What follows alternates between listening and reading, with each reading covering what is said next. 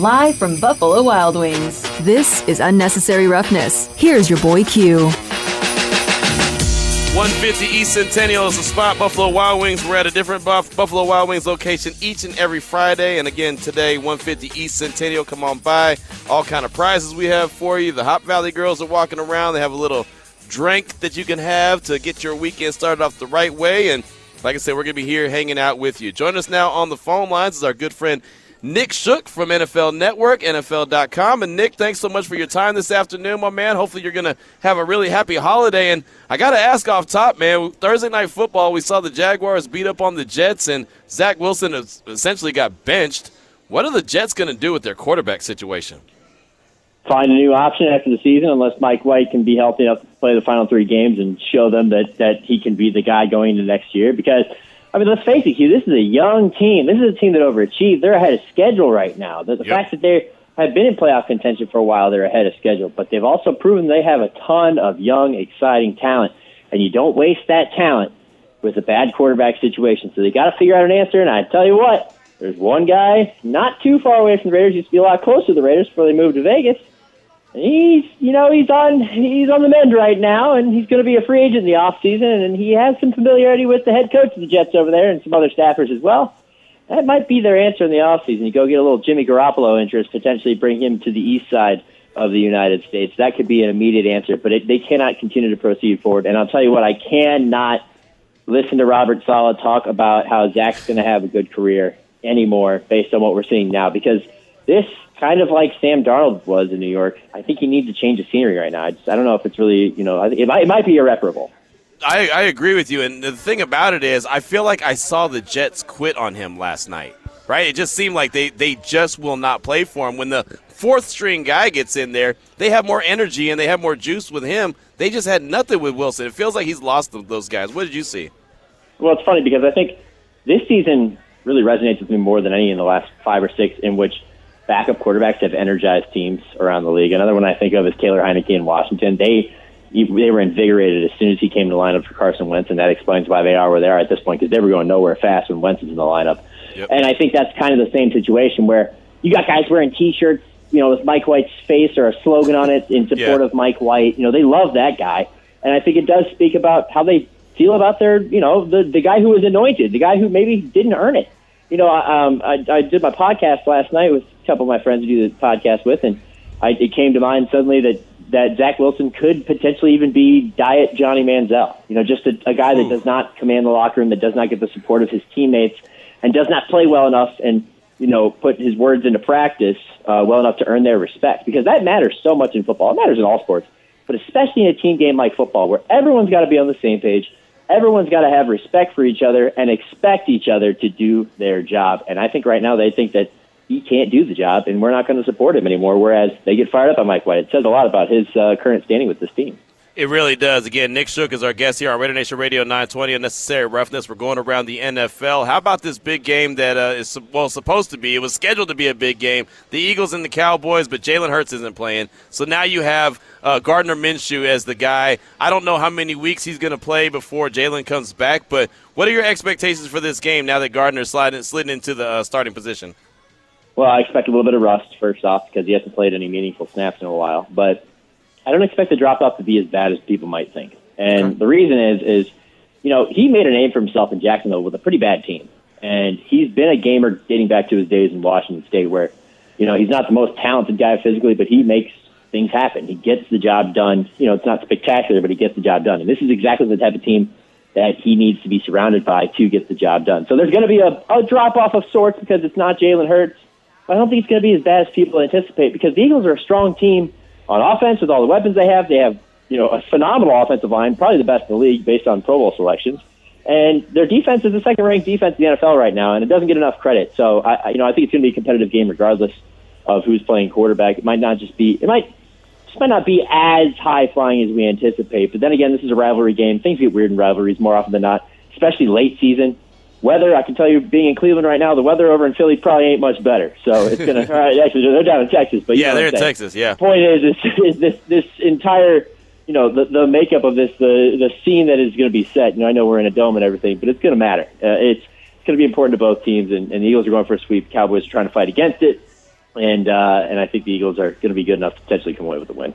I've been a big believer in Jalen Hurts when he was at Alabama. I was a big believer in Jalen Hurts when he was at Oklahoma. Big believer with him since he's been in the league, and I really think that he should be the MVP this year. But now that he's missing games, how much does that hurt his MVP candidacy?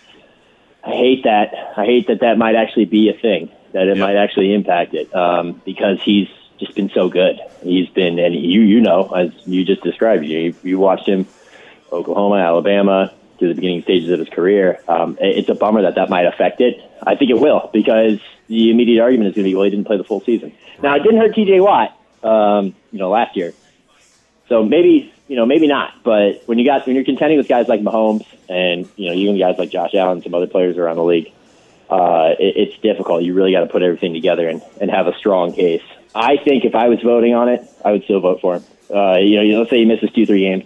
That, that doesn't matter. The body work you don't get to 13 and one, you know, without him, and, right. and you don't end up as the the leading favorite in the NFC without him.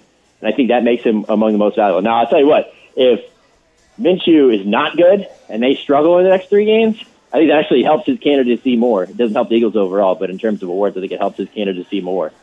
Uh, and it'll, it'll, it'll, you know, I, I think often the name is most valuable, but it doesn't always come down to being most valuable. But if, it, if there is a year for it to be most valuable, it could be this year. That makes a lot of sense. It, re- it really does. Nick Shook is our guest here on Raider Nation Radio 920 and Necessary is My man Damon's got one for you. The Jacksonville Jaguars, they got the win last night. They have a ha- they're a half game back from the Tennessee Titans, but do you think that the Jaguars are theoretically in the driving seat in that AFC South division? Yes, absolutely. Pound the table. Sign me up for the Jaguars fan club because hey, they're down. playing great football right now. They are. They're, they're playing phenomenal football it's another young team. It's a team of new pieces that really needed to get its feet underneath them. You know, a lot of their contributors are guys that they brought in in the offseason. It's not just Brandon Scherff. It's not just Christian Kirk or Zay Jones. It's also guys like Foye Oluokun, you know, on, on the defensive side of the ball at linebacker, who's playing phenomenally, leads the league in tackles. He's having a great season. I don't know why Atlanta let him walk away because he was a good player there as well. So uh, it, it's it's a group that had to learn how to win, had to trust that they could go out and win and they needed their quarterback to play better. And Trevor Lawrence has been playing phenomenal football the last couple months. He threw his first pick since October last weekend, and and I, you know, before this game on Thursday, it wasn't like the prettiest game. The conditions weren't great, but at the same time, he's still the key part. We just talked about what, what's wrong with the Jets. They have a good young team, but they don't have the quarterback. The Jaguars have the quarterback, and they're also playing a team that doesn't, you know, not, not playing a team, but facing a team in the standings in the Titans that might not have the quarterback. You know, Ryan Tannehill's a tough guy. He's gutted out a lot of these uh, games, especially recently, just battling through injuries. But I don't have a ton of faith in Malik Willis because the Titans have shown me they don't have a ton of faith in him at least throwing the football. His his attempts, you know, he started two games. He's got like 20 attempts between those two games, and one of them was against Kansas City that they miraculously took to overtime. I trust Mike Vrabel in the fact that he can get his defense together, but I don't trust his offense. I think Derrick Henry hasn't quite lost a step, but he's heading toward that direction. It's unfair to expect him to continue to carry them down the stretch. They're not playing good ball right now. The Jaguars are. One team is ascending, one, one team is descending, and I think it's the Jaguars who end up taking the division. Another question that I want to stay on the Jaguars just a little bit is Doug Pederson an even better coach than we thought, or is Urban Meyer one of the worst coaches in NFL history? Can both be true. yes, yes. I mean, I think Doug was pretty good in Philly. It's just the wheels fell off, starting with his quarterback, and they had, you know, their roster got old, and they needed a year or two to turn it over. And Howie Roseman's one of the best in the NFL at doing that, and he's done a great job with the Eagles in the last couple of years since they've gotten rid of Doug Pederson. But I don't think that was really an indictment of him. He was just stuck between a rock and a hard place. And he did a great job when he was in Philly. Other than that, last year that he was there, so I think he's been a you know a very solid coach, a coach that I think gets a bad rap because he's not the most exciting guy, but he's done a really good job in the you know the course of his career. But yes, this is where the bottom was very low with Urban Meyer. I mean, completely dysfunctional nobody wanted to play for him. They, they, they, some of those players that came out of that season said we didn't even know what was going on at halftime. You know, and it, was another team that really needed direction, needed a an experienced coach to be able to lead a team with a young quarterback and a young running back who didn't even get to play his rookie year because he got hurt. And you know, they they needed that transition, that that year of change from Urban Meyer to Doug Pederson to position themselves. I don't think even if it was Doug there last year that they would be as good as they are now. But yes, Urban is not he's not cut out for the pros. It, it's funny though because if you think about it in the history of coaches, real quick, like Matt Rhule getting fired, I was the last guy to get on the Matt Rhule train. I never got on because I never wanted to ride that train because I didn't think he was cut out for the NFL. And it started with his introductory press conference, which Nick Sirianni kind of had a bad one too. But the, the, the reasons are different, and it's that Matt Rhule talked about building the program, just a lot of platitudes and stuff that works in college. But a lot of college coaches are successful because they recruit well and they're good salesmen and they're and they're talking to 17, 18, 19 year old kids who look at them as adults as as authority figures. In the NFL, it's different. You got to be a different type of coach. These are grown men, and I think Urban Meyer was never cut out for that. No, I agree. I agree. And I was a Matt Rhule. I was a leader of the Matt Rhule uh, train. I was on that. I was driving that train that you never got on. And look, you you you you, you ended up being right, right? I mean, he he's cut out for the college game. I'm excited about his opportunity at Nebraska, but uh, you're right. I mean, you can't sell the same college dream to pros, guys that are making more money than you. Then you know you just you just can't do it. You know, it's not going to work and Matt Rhule proved that in Carolina. Nick Shook is our guest here on Raider Nation Radio 920. Unnecessary roughness. So as far as the the Raiders go, they're they're in Pittsburgh this week. Immaculate reception, 50 year anniversary of the Immaculate reception, and then Franco Harris passes away on Wednesday. What do you think those emotions are going to be like in Pittsburgh on Christmas Eve? Uh, it's going to be crazy. It's going to be crazy because, you know, they're not just fighting to try and stay in the playoff contention, but they have to also try to keep Mike, Mike Tomlin from recording his first losing season in his career as a head coach. You know, they lose this weekend, and it's that's nine losses. That's a losing season. That's 17 game slate. They're playing for Franco. They're playing on the 50th anniversary. I mean, it was already going to be a wild scene if if Franco was still alive, but the fact that he did pass this week just increases the energy. And I, I don't know, man. Something about Pittsburgh. They are some of those. There's just some rare fan bases that really get emotionally energized and moved by something as unfortunate as the death of a legend. Um, I think about Michigan, uh, you know, with the passing of Bo Schembechler right before yeah. Ohio State Michigan played in 2006. Kind of the same thing. And I expect this crowd, you know, they play Renegade in the fourth quarter when it's a key moment. I expect them to have that energy all night. Kenny Pickett's coming back after being hurt the last few weeks.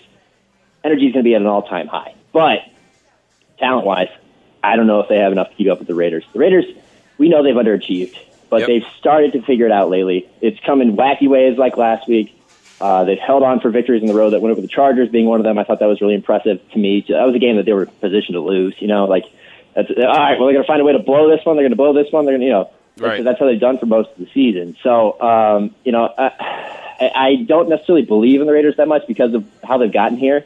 But if we look at it on an on-paper perspective, talent-wise, the Raiders are just a better team than the Steelers if they could take the lead in the first half. Because you and I both know they are a first-half team. They struggle in the second half you don't want to be down or tied in Pittsburgh in that environment on the road when it's cold in the second half. So you got to get on them early in order to win this game, but it's going to be a crazy environment for sure.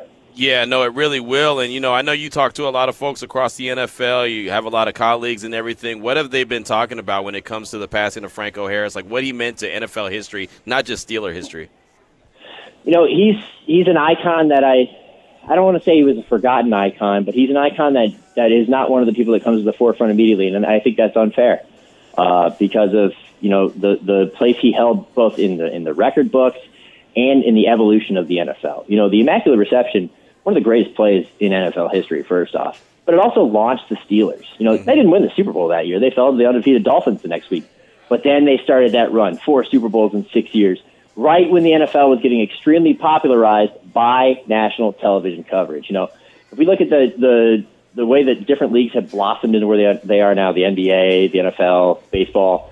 Uh, the NFL, the big decades were the 60s and the 70s. 60s because they had the merger near the end of it, started the Super Bowl, all that stuff. 70s because that's when it really took off on TV. Who were the dominant franchises then? The Steelers and the Cowboys. And who was one of the most dominant players on either of those teams? Franco Harris, who I think doesn't get the respect he deserves.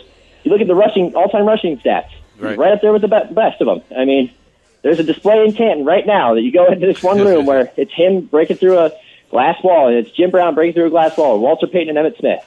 And I guarantee you that people would go up to that display and be able to ID three of those four guys, and they might struggle to, to ID that Steeler, but people in Pittsburgh never would. And that's what was most important, is how important he was to that city, how he really dug into the community, and and was a figure there for many years after his retirement to the point where I was listening to Judy Battista describe this on NFL Now on Wednesday, where the, if the Steelers had you know a charity event and a player couldn't show up, they'd call Franco and he'd go do it. I mean, last minute he'd show up and do it. He was that kind of guy, and you know it is definitely a tremendous loss to the NFL to pro football in general. I I had you know had just some brief crossings with him at, at the Hall of Fame and the Gold Jacket dinner, that type of thing. And He was always a very mm-hmm. pleasant guy, and you know, he, he walks by and you're like, man, it's Franco Harris, and it, it's it's a bummer. You know, you still can't believe that he's gone. No, you really can't. And I mean, this week was just crazy, you know, just to realize what, you know, was coming up today, as a matter of fact, the 50 year anniversary of the Immaculate Reception, knowing the game was going to be played tomorrow, and then all of a sudden finding out after he was doing TV interviews and all that good stuff on Tuesday, wake up Wednesday morning and see the news of him passing. I was like, wait a minute, this can't be real. It's just crazy how it happens this week, right? I mean, of all of all weeks to happen, this week is still still it's hard for me to wrap my head around. Uh, Nick, as we close this out, how about those Minnesota Vikings? I'm not a firm believer in them. I'm just not. Even though they came back from 33 down at halftime against the Colts, they were down 33 to nothing at the halftime against the Colts. So, where are you as far as your belief in the Minnesota Vikings? TQ, this is why I'm glad that the train, the Matt Rhule train, eventually came all the way back around the station to meet me where I had refused to board when it left, right? Because you and I are on the same page, as we often are. We are on the same page with these Vikings. It, you know, it's tough, but because I've called some teams the last couple of years. Uh, the Packers a few years ago, I thought you know like one of the worst 13-3 teams in recent memory. The Steelers two years ago, the worst 12 and 4 team I ever saw, the worst 11 and 0 team I ever saw. Knew they were cruising to get beat in the playoffs. The Vikings kind of feel like that team, and it's an achievement that they've gotten here. It's a resounding achievement. First year head coach goes and leads them to a, a runaway win in, in the division. You know, getting the title back from the Packers, who've dominated the last few years. But at the same time, they're not consistent enough for me. They're not.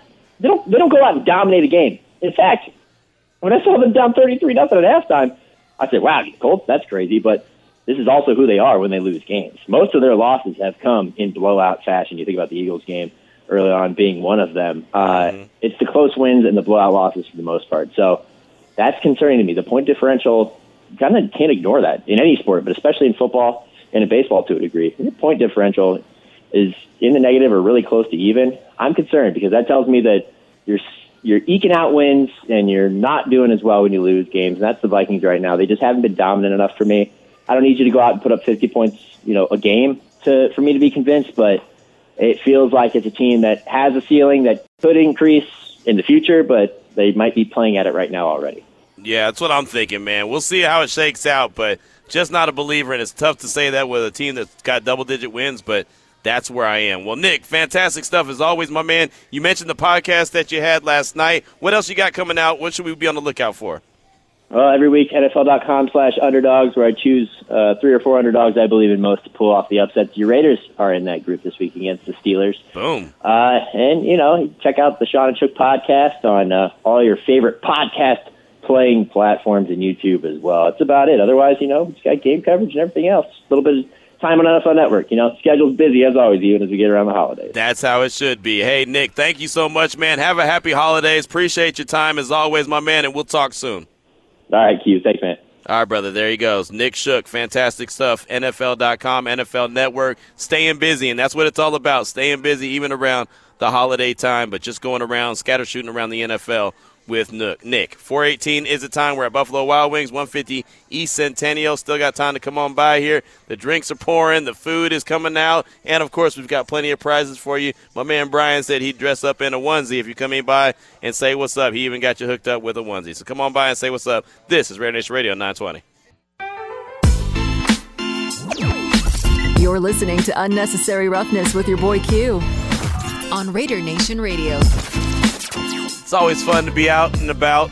Every Friday, we're at a Buffalo Wild Wings, a different location. This time, 150 East Centennial is the location we're at. Got a lot of prizes that we still want to give out before we get out of here. Coors Light hooked us up with a bunch of stuff. Of course, we got some Raider Nation Radio 920 swag. Topo Chico girls are here with some Topo Chico and some Hop Valley official IPA, the silver and black. We got some tickets here for you, UNLV and more. If you want them, all you got to do is come on by and say what's up. We'll get you laced up. Coming up at 4:30, round 4:30. Lee Sterling from ParamountSports.com will join the show. Uh, talk a little betting lines and uh, where you can win some money this weekend. We'll talk some six, Week 16 NFL action. Got a couple texts that I want to get to at 69187 keyword R&R. That's the don'tbebroke.com text line. Vegas Pete said. Our defensive coordinator likes D tackles to eat blocks, and I think Tillery Billings are doing well. A great Sam linebacker covering blitz is my wish. Someone like Fu, aka Phil, Villapiano or stud right tackle. There you go. Vegas Pete, thank you so much for that. And I'll say this Billings is doing, is doing a good job. He's on a one year deal. Tillery, there's still, you know, the, the jury's out if they're going to bring him back or not. So there's no there's no guaranteeing that either one of those guys are going to be around next year. That's why I'd like to see a, def- a dominant defensive tackle. And yeah, they want a guy that's going to eat up blocks for sure, but they also want a guy that can get to the quarterback, a guy that can help pressure and collapse that pocket. And so that's something that uh, I just think a dominant one, some one that uh, the Raiders haven't had in a very long time. And sticking with the defensive tackles, uh, Lil Al Davis actually tweeted at us. Rod Coleman was a beast as a Raiders defensive tackle back in the days. I'm surprised more people don't mention his name when they speak of dominant defensive tackles. And Lil Al Davis is right. Uh, yeah, he was good, man. Rod Coleman was really good. Uh, he wasn't with the Raiders for a real long time, but I remember it was like late '90s, uh, early 2000s. He was with the Raiders, and he was he was. You're absolutely right. That's a good that's a good um, good uh, little nugget that you dropped on us right there. Uh, I believe you went on to play with what the Falcons after that, and maybe someone else. I don't quite remember exactly who he played with after the Falcons, but uh, yeah, man, that's that's that's a good one, and he was a, a really good one. But again, what was that? Late '90s, early 2000s. It's been a while since they've had that dominant defensive tackle, and that's why I think that they need to go out and get that guy. So thank you so much for that tweet. I do appreciate you. Uh, let's see, we got a text from um, the 806. I'd give the team a pregame speech by Gruden right before they run out. The Steelers are going to be at their peak mental toughness of this year for this game. Not sure if McDaniels could give that kind of talk that would inspire them to be warriors. That's what it's going to take to win. Gruden was a master at that part of coaching. Uh, let's see. Also, from the 806, uh, it's a different, no, same number. Can we get McDaniels uh, to get this team to match the emotion and mental toughness that the Steelers are going to have? If not, I'm scared it's going to look ugly, blowout ugly. So that's another one from the 806. And uh, yeah, I mean, that's the thing about it, and that's what I've been kind of talking about, you know, for the last three or four days. The Raiders have to find a way just to weather the storm. I mean, they're, they're going to come out. I think the Steelers are going to come out of the locker room, and they're going to have hair on fire. I really do believe that that's what's going to happen. And the Raiders have just got. It's almost like when you get into a fight and you just got to cover up at first, and you just got to take the punches and hope that they don't hurt too bad. You know what I mean? Like they don't damage you too bad, and then once they're a little kind of worn out and they've they've already fired off all their their extra adrenaline and extra energy, then you go on the attack. I feel like that that's what the Raiders are going to have to do because I, I do think that these guys are going to be you know wired to the to the max when they come out of that locker room. And you know what? That might that might play against them. They might come out too fired up. You know, there's been times where I was so excited about something that I came out with my hair on fire, and it's not necessarily playing in sports, but just in anything. It's just like, yeah, that that wasn't what it was supposed to be. Because sometimes you just you're too amped you know, you got to find a way to channel that. So we'll see exactly uh, how it all shakes out. But uh, they, have got, in my opinion, they've got to weather the storm. We got a text from Sir Whiskey Ray. He said, uh, "Do a segment called In the Mood with Damon. Please, Santa, make this happen." Raiders. That's from Sir Whiskey Ray. Damon, do you have any idea what Sir Whiskey Ray is talking about? No, not at all. if anything, I read that text and I was like, the segment will be called "Not in the Mood." It'd be here's what I'm not in the mood for. well, what are you not in the mood for? How about that? So many of the negative Nancy's. That last text, I gotta just take not a shot at them, but just a little pushback of a blowout. I know that anything can happen in the NFL, but the Steelers haven't blown anyone out this year, unless it's the Benny Hill music of a comedy of errors. I don't think that they're going to come out and just have that big of a game. You know, where obviously uh, three fumbles in a row and they take them all back for touchdowns and they're down 21-0 right. would be unprecedented. But I don't think that the Steelers are that team and anything's possible. You say something, I'm not I don't believe in jinxes, so that's why it doesn't occur to me like that. You say it and it's going to happen. But I don't. I, I think this this is going to be a close game. I don't think that any speech that could be given to the Steelers are just going to come out. You look up at halftime and it's 33-0. Yeah, I'm not saying that they're going to be. No, that was just in response to the texter. Yeah, I, I think that they're going to come out, like I said, hair on fire. I think they're going to be amped up, you know, and, and Mike Tomlin does a good job of that. So that's what I'm interested to see, and I just want to see how the Raiders react. You know, and that's that's my biggest thing. I mean, you know me though, I'm a rah rah guy. I like to get fired up, so I'm that guy that coach would be saying something in the locker room, and I'd be like, "That's right, coach. Let's go, coach. Let's go." You know, to the point where I might be tired walking out the locker room. All right, Q's done. And that's why my segment will be not in the mood because I am. it'd be, coach. We're, hey, we're gonna go out there and give it 100. percent Just you know, you're up here. I need you to bring it down here. Right. All right, guys. Now let's just go out there and do our jobs. I'll tell you what, man. I used to always get so excited when we were going on the air in ESPN Central Texas, and it was me. Uh, Craig Smoke was the host. I was the co-host, and he used to get so mad because he was a quiet dude. And so every day before the show started, about three minutes before the show, I'd be in the studio and I'm like, "All right, let's go, let's go, let's get fired up, let's get fired up." And he would get so mad to the point where I'd look at him and his his like eyes would be cringing because I was loud and I was like, oh yeah, you didn't you didn't grow up with too many bros. Right? He, he wasn't he wasn't too comfortable with the loud the loud noise that I was providing. But it was so funny because every day I would do that, and then especially when I realized that he didn't like it, I did it on purpose just to mess with him. So it, was actually pretty funny. What's up, brother? It was pretty funny just because he couldn't he definitely couldn't handle it. He he was not one of those like you said, not in the mood. He was definitely one of those that was not in the mood. So there's that. Mailman Raider hit us up and said. Uh, we were talking about the Jaguars earlier, and I, how I said I was surprised that they're at where they're at. And Mailman Raider said, your boy McLean isn't surprised on the Jags. I remember him saying that that was his surprise team before the season. I said, no way, and I picked the Texans. That's why he's a Hall of Famer, and I'm a mailman. LOL. That's from the Mailman Raider. I like that. That's good stuff right there. That is awesome. I like uh, I like that. That's good. Uh, let's see. Vegas Pete hit us back. Haven't the Raiders had Steelers numbers for one, four, or five? Uh, ben never won in Oakland. Pittsburgh is weak at wide receiver, so so key the run. Uh, and that's true. Yeah, no, they, they, the Raiders have done well against the Steelers. I'm, I mean, they're look. Let's make no mistake about it. The Raiders are way more talented than the Steelers are. There's no doubt. The Steelers don't have as much talent as the Raiders, but that doesn't mean that in their home home stadium and and uh, you know doing what they do that they're they're they can't win this game. I mean, they do have guys defensively that can get after it. Hell, week one against the Bengals, they what they they turned uh, Joe Burrow and the Bengals over five times they have ability. I mean, they're, they're not going to just let the Raiders walk into their building and walk all over them. That's not going to happen.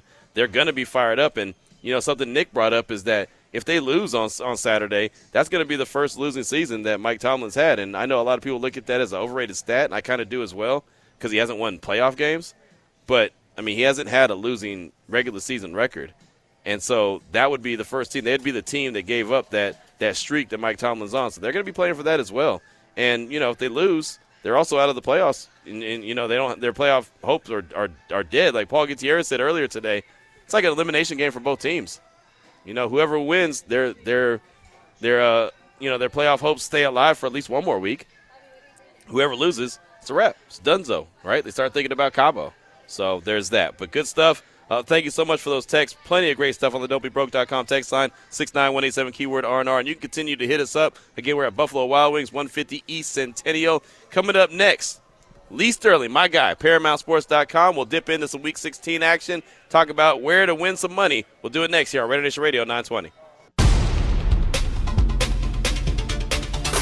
It's time to take a look at the lines that can help win you some money with Lee Sterling from ParamountSports.com. Brought to you by Joe's Stone Crab, located inside the Caesars Forum Shops, here on Raider Nation Radio 920. And Lee Sterling from ParamountSports.com joins us now on the phone lines here on Unnecessary Roughness, Raider Nation Radio 920. And Lee, appreciate your time as always, my man. We are in Week 16 officially of the NFL season. The Jaguars got the victory over the Jets for Thursday Night Football. Jags, one of the hottest teams in football. The Jets have a quarterback problem, a real deal issue at the quarterback position. What did you see from the Jets in particular in their loss on Thursday night? Nothing. Um, defense played okay at, at best. Um, Jacksonville has weapons on offense. They got receivers. Uh, Etienne's a good running back, and uh, Trevor Lawrence starting to come around. I mean, he actually has the best passer rating. I think it's like something like since week eight. So mm-hmm. um, they're a team to be reckoned with. So I don't know what the Jets are going to do. I mean, maybe they make Zach Wilson can't be the starter next no. year. So I think what they'll probably do is he'll be the backup. You can't.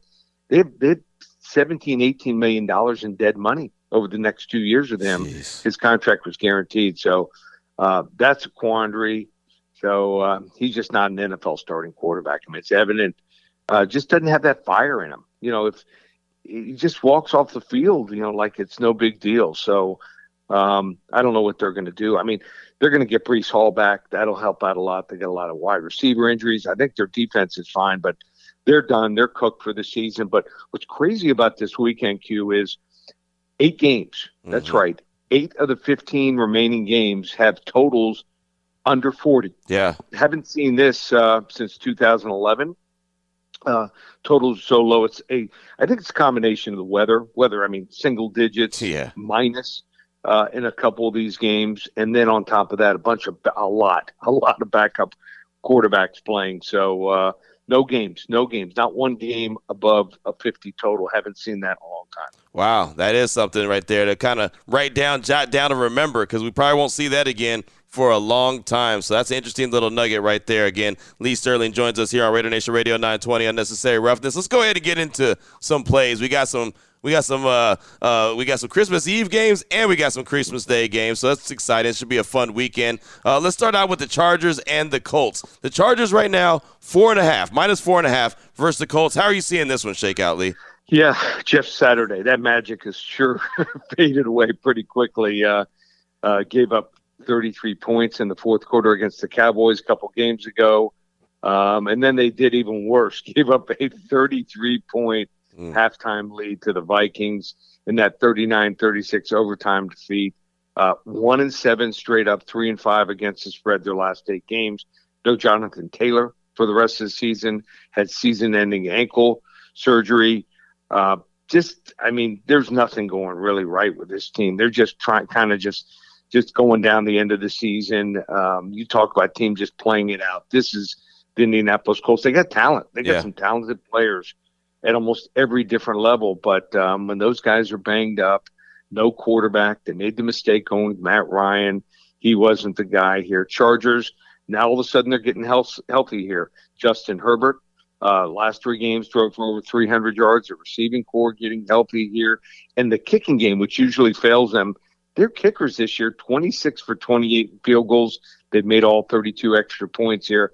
I like the Chargers. I'm going to lay the four and a half. Sometimes you got to lay it even if you want to play it on the road, Chargers 27-16 over the Colts. Yeah, I mean the Indianapolis Colts, man. I mean what they did last week against the Minnesota Vikings, allowing them to come back from 33 points at halftime, tells you all that you need to know. They're they're pretty much in one, two, three Cabo mode, right? I mean they're just about right. thinking about vacation plans. So there you go, first game today, Chargers Colts. Chargers minus four and a half. Again, we're talking with Lee Sterling from ParamountSports.com here on Raider Nation Radio 920. How about the Kansas City Chiefs are minus 10 versus Seahawks? Geno Smith starting to come down to earth a little bit, and Kansas City continuing to roll. How do you see this one shaking out, Lee? Yeah, he's coming down to earth a little bit. Um, you know, his receivers have been banged up. Offensive line hasn't afforded him the best protection the last couple weeks, but I think he's going to bounce back. Um, how about this? I don't know if we've ever seen a player win the MVP on a winning team and them have such a poor spread record.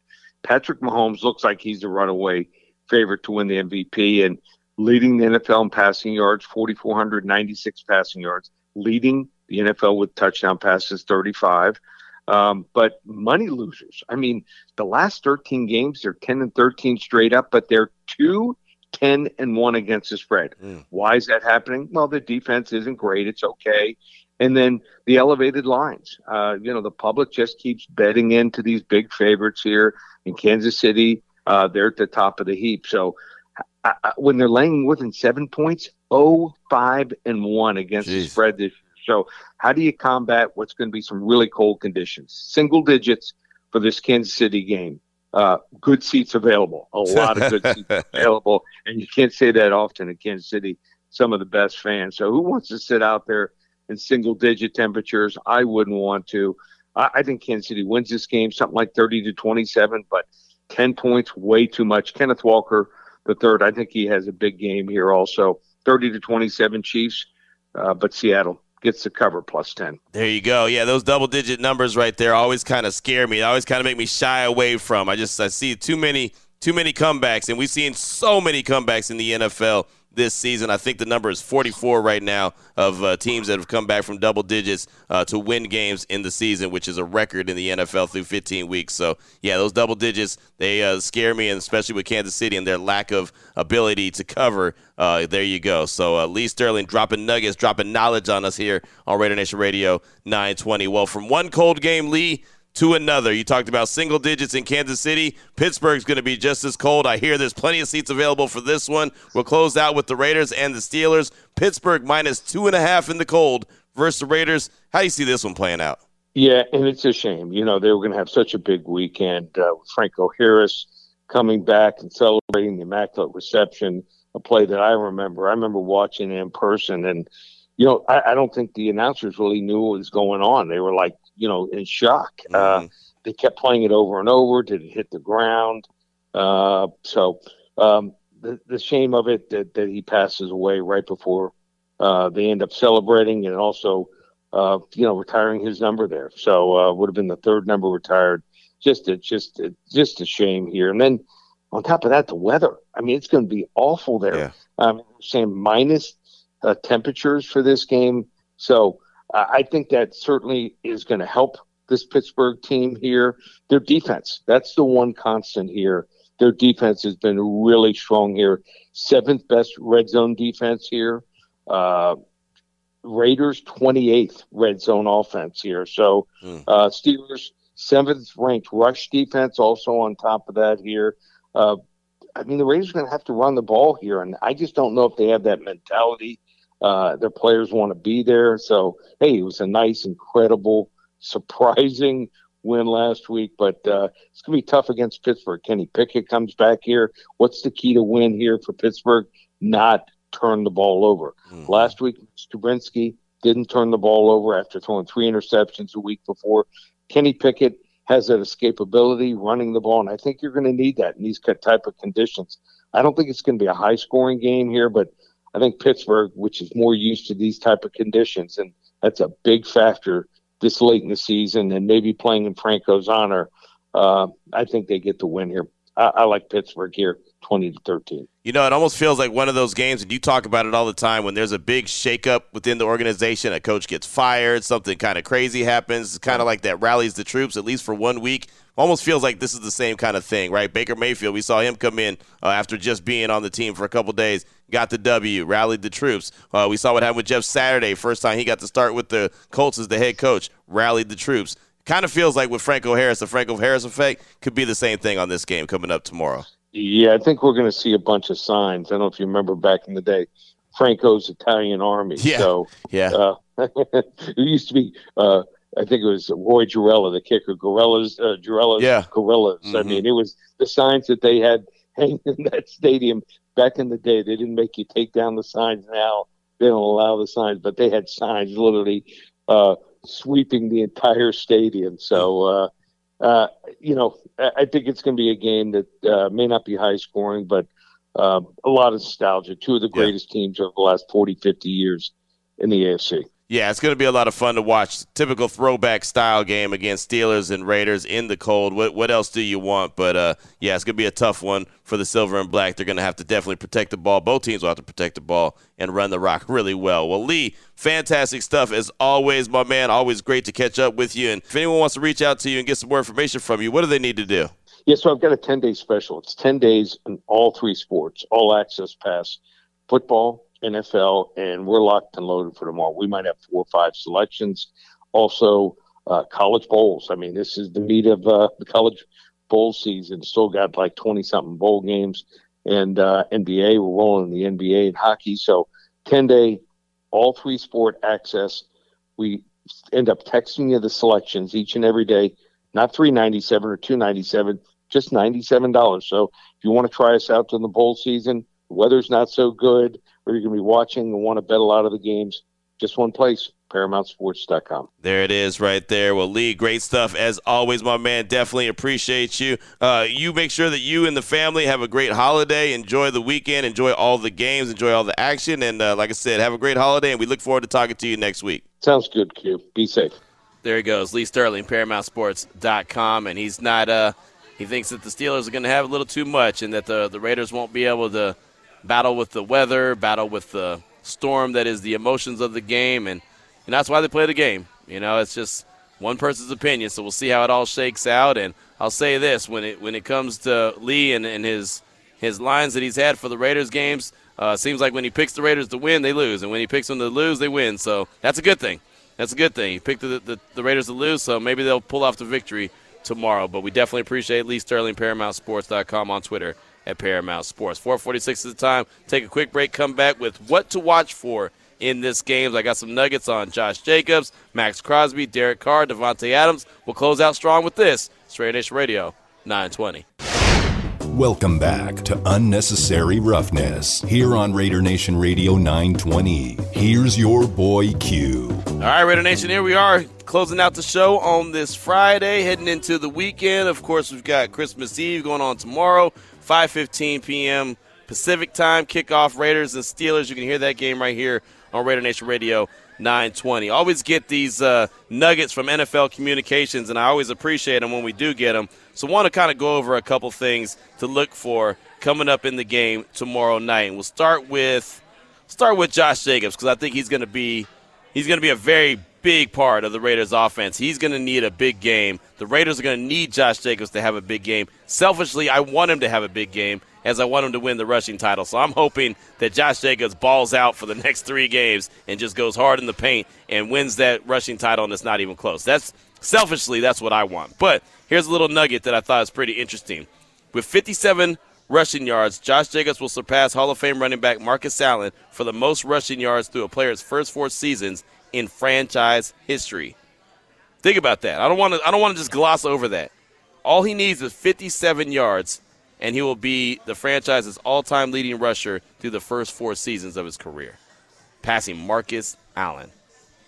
All right, something that I want to add because I'm going to change what I wish for for the Raiders. Oh, wait a minute. How are you hold on, hold on, hold on, hold on, hold on. Hold up. My holiday Wait a gift. minute. Hold up. Wait a minute. Okay. Two hours and 50 minutes into the show, you decide to change what you gave me earlier. Yes, exactly. Because I was like, health. No, that seems that's a little weak sauce. That's weak sauce. But uh, you know, you mentioned Josh Jacobs. Well, you know you like being mediocre, man. You know, you're, you're mediocre. You talk to girls through memes. I mean, you know what I mean? Like, there's nothing really. You're a different cat. You know what? Josh Jacobs, he deserves even more than just the rushing title. And if he can average in the last three games 168 yards per game, Uh, That's all. only 168, ain't asking for too much. He could get to 2,000 for the season. yeah, he could. So that Yes, would be my holiday gift. Josh Jacobs getting to 2,000 yards for the season. Josh J2K. That's what you're calling right there. Okay. All right. That's cool. You know, because I'm a Josh Jacobs guy, I'll let you slide that one in. I'll do that. I like that. So, with 57 yards, he could pass Marcus Allen. That would be 4,638 yards, is what Marcus Allen had through his first four seasons. Uh, Josh Jacobs would pass that with 57 yards rushing. So, that's something I'll be counting down. Also, keeping it with Josh Jacobs, with 69 scrimmage yards on Saturday, Jacobs would have the second most scrimmage yards in a single season in franchise history, 1,927 yards, only behind Marcus Allen's 2,314 scrimmage yards in his 85 MVP season. So there you go. He'd still be pretty far behind Marcus Allen, but he'd be second all time as far as scrimmage yards go uh, if he gets 69 scrimmage yards on Saturday. So those are the little nuggets right there when it comes to Josh Jacobs. How about we go over to the defensive side of things? Mad Maxx Crosby, another Pro Bowler. With three tackles on Saturday, Maxx Crosby would have 80 total tackles on the season, the most in a single season by a Raiders defensive lineman since 87. If he adds one tackle for loss, one TFL, Crosby will become one of only four defensive linemen in the NFL, in the NFL, since 1999 to record 80 plus tackles and 20 plus tackles for loss in a single season. He'd be the first one to do it since 2013. Think about that. You want to talk about a season that Maxx Crosby's having? This dude got the bag in the offseason and then went into the season and balled the blank out. Right? I mean, man, give that dude so much props. All he needs is three tackles and one TFL. I'm not not the smartest dude in the world. I'll never claim to be, but I have a pretty good idea he's going to get that. Pretty good idea he's going to get three tackles and one TFL. If I was a betting man, if I had to lay some money on something, I'd be confident laying my money right there. So go ahead, Maxx Crosby, do what you do. Going back to the offensive side of things, DC, with 11 more pass completions in 2022, only 11 more, Derek Carr will join Peyton Manning as the only two players in NFL history with 300 completions in each of his first nine years in the NFL. I know everyone's not going to be super excited about that one because, well, one thing is not like the other, right? Peyton Manning, through his first nine years, obviously there was a lot more success than Derek Carr's had. But 11 more completions, he'll join him with at least with the 300 completion club in their first nine years. Also, sticking with Derek Carr, he's thrown 23 touchdown passes in 2022, tied for the eighth, eighth most in the NFL. He's also logged 10 games this season with multiple passing touchdowns. He had three of them last year or last week, tied for the second most games in the league. And who is he behind with 11? Geno Smith. Geno Smith, right? There you go. Who would have thought? Geno Smith has 11, Carr has 10, Mahomes 10, Burrow 10, Allen 9, Aaron Rodgers 9, Jalen Hurts 8, and Kirk Cousins has 8. Finally, we'll close things out. Davante Adams. With one, and I don't think this is going to happen this game. I'll just go ahead and throw that out there. With one more game of 100 receiving yards in 2022, Adams would own 800 yard games in 2022, the most in a single season in Raiders history, surpassing 700 yard games by Art Powell in 64, Warren Wells in 68, and touchdown Tim Brown in 1997. So he just needs one more 100 yard receiving game. Don't think it's going to happen tomorrow, but there's a reason why they play the games. There's a reason why they go out there and play the games because right when I think that it's not going to be a big passing day, all of a sudden Davante has like two catches for 150 or something, right? I mean, you know, like that would be that would be the way that it happens. It's two big plays or one big play puts him over the top, or he gets like five catches for 100 something yards. So it could happen. I just don't expect for it to happen. Again, the game kicks off 5:15 Pacific Standard Time. Of course, you can hear the pregame show with JT the Brick and Eric Allen starting at 3:15. Then my guy Jason Horowitz and Lincoln Kennedy will take over, and they'll have the call, the broadcast 5:15, heard on Raider Nation Radio 920. So Raider Nation, thanks so much for everything. Have a happy holidays with your family. Merry Christmas. Everything that you celebrate, do what you do. Enjoy it. Be safe this weekend. We'll be back on Monday. I'm gonna take Mama Q out and uh, and the wife out to celebrate their uh, birthdays tonight. So uh, happy birthday to Mama Q and the wife, and uh, we'll be back on Monday right here, Raider Nation Radio 920. Damon, fantastic job. Happy holidays.